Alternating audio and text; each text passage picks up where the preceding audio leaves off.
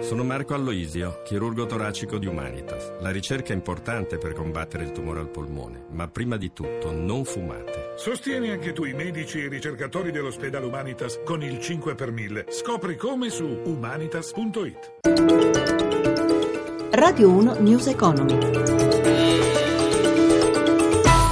Buon pomeriggio da Paola Bonanni. In avvio di settimana si accentuano i cali del petrolio con il barile scambiato a New York che segna nuovi minimi dal 2009 di riflesso anche della prospettiva di una soluzione negoziale al problema del programma nucleare dell'Iran che potrebbe in futuro sbloccare altra produzione dalla regione medio orientale e contribuire a far diminuire le tensioni geopolitiche. Giù anche il barile del Brent, il greggio di riferimento del Mar del Nord, ma per i dettagli la linea la diamo a Maria Giovanna Lorena in collegamento da Milano. Buon pomeriggio.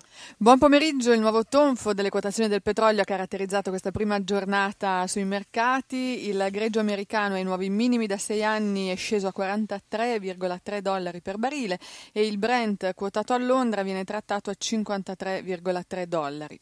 Fin qui il petrolio, quali invece movimenti di borsa, tra l'altro atteso un discorso del presidente della BCE Mario Draghi a Francoforte questa sera. Sì, eh, BCE che eh, continua a dare la spinta più forte alle, alle, borse con il suo piano di acquisto di titoli di Stato. Milano è salita ai massimi da sei anni, ha chiuso in rialzo dello 0,96%. Eh, lo slancio più forte è stato quello di Francoforte che ha raggiunto i nuovi massimi storici, ha guadagnato il 2,24%. Parigi ha chiuso a più 1, Londra più 0,94%, negativa Atene meno 0,9% ma non ha impensierito le altre piazze. Procede in rialzo Wall Street, il Dow Jones a più 0,9%, il Nasdaq a più 0,7%. Torniamo a Piazza Affari, quindi i titoli come si, stanno, come si sono comportati? Eh, tra i migliori troviamo industriali eh, e bancari, eh, in vetta al listino principale STM ed Exor più 4,6% entrambi, Salvatore Ferragamo, Moncler e Autogrill intorno al 4% di guadagno, eh, molto bene anche Intesa San Paolo più 3%, la Popolare di Milano che ha guadagnato altrettanto 3 punti percentuali. Invece molto negativi soprattutto i titoli appunto legati al petrolio, Saipem è stato il peggiore tra i titoli principali, meno 4,15%, Eni ha perso il 2,18%. E Maria Giovanna, euro e spread?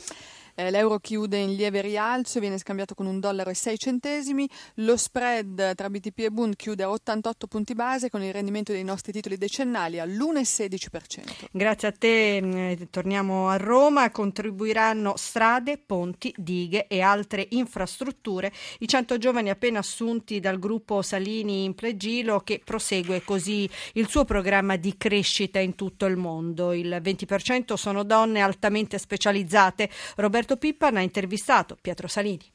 Voi avete ben 34.400 dipendenti, avete in programma di assumere in Italia oltre 2.500 persone. Questi 100 ingegneri che cosa faranno, dove andranno a lavorare? Vanno in tutto il mondo, partono e cominciano una carriera, non sono solo ingegneri, sono dei giovanissimi ingegneri, sono tutti giovani appena laureati che quindi iniziano un programma non solo di lavoro ma anche di formazione e di esperienza sul campo. E la cosa più importante per noi è che facciamo della competenza e della qualità del nostro lavoro il leitmotiv del nostro successo. Voi avete cantieri in tutto il mondo ed è un mercato, quello nel quale voi operate, che vale 725 miliardi. Come si arriva a questa cifra? Quali sono i paesi che stanno investendo di più? Il Medio Oriente è un'area del mondo che sta in fortissima crescita, gli Stati Uniti stanno crescendo molto, il Nord Europa vuole investire molto in qualità della vita e in nuove infrastrutture, quindi il mercato è un mercato molto positivo in crescita ed è un mercato che crea grande occupazione, le infrastrutture non sono solo il futuro e il benessere della gente, ma sono anche un volano gigantesco dell'occupazione e dell'economia.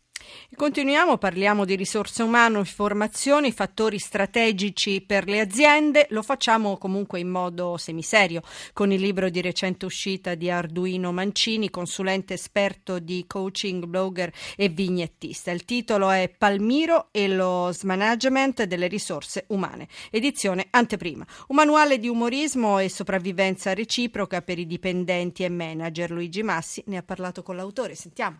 Mancini, lei descrive situazioni che tutti sperimentiamo nella nostra vita lavorativa, mandare un curriculum, cercare di fare carriera, competere con i colleghi, mettere in mostra le proprie capacità. Mi sembra di capire dal suo libro che le doti giuste per sopravvivere, diciamo così, siano da un lato il pragmatismo, la fiducia in se stessi, dall'altra anche una buona dose di ironia. Sì, Palmiro, il protagonista del libro, è una persona che fa quello che può per sopravvivere, ma lo fa anche con eh, intelligenza e adottando delle tattiche molto spesso originali originali. In una delle vignette, tanto per calarci proprio nel suo libro, un manager riassume le condizioni di assunzione del candidato, 50.000 euro di stipendio, PC, telefono, a domande chiede, il candidato risponde ma la mia poltrona avrà i braccioli? Le chiedo, un dipendente che non ha motivazioni è un fallimento anche del management stesso? Assolutamente sì, perché uno dei punti fondamentali è generare le condizioni affinché una persona sia motivata. Non eh, dobbiamo cadere nella trappola di pensare che si possa motivare qualcuno, ma fare in modo modo che le persone siano motivate, questo sì. Molti manager considerano le persone praticamente delle macchine o delle persone che possono agire soltanto perché vengono pagate, ma così non è. Mai legare il cane con la salsiccia, perché dopo averla mangiata se ne andrà. Che cos'è l'anticurriculum e perché dovremmo imparare a scriverlo? È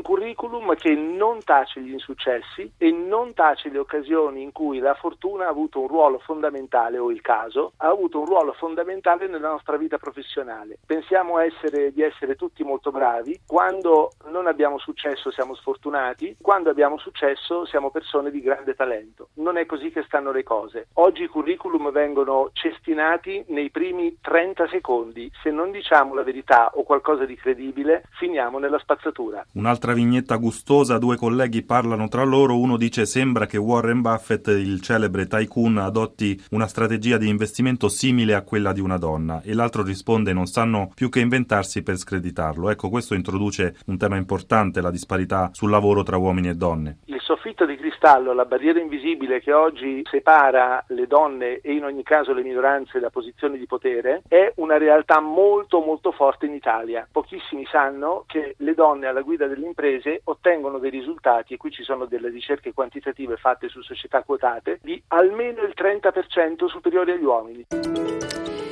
E News Economy torna lunedì prossimo, eh, torna domani, scusatemi, alle 10.32 con Borsa e Mercati a cura di Roberto Pipan. Potete chiamare il numero verde 800 555 941 dal lunedì al venerdì dalle 8 alle 9 con la collaborazione tecnica di Renzo Zaninotto da Paola Bonanni. Buon proseguimento di ascolto, sempre con i programmi di Radio 1. Radio 1 News Economy.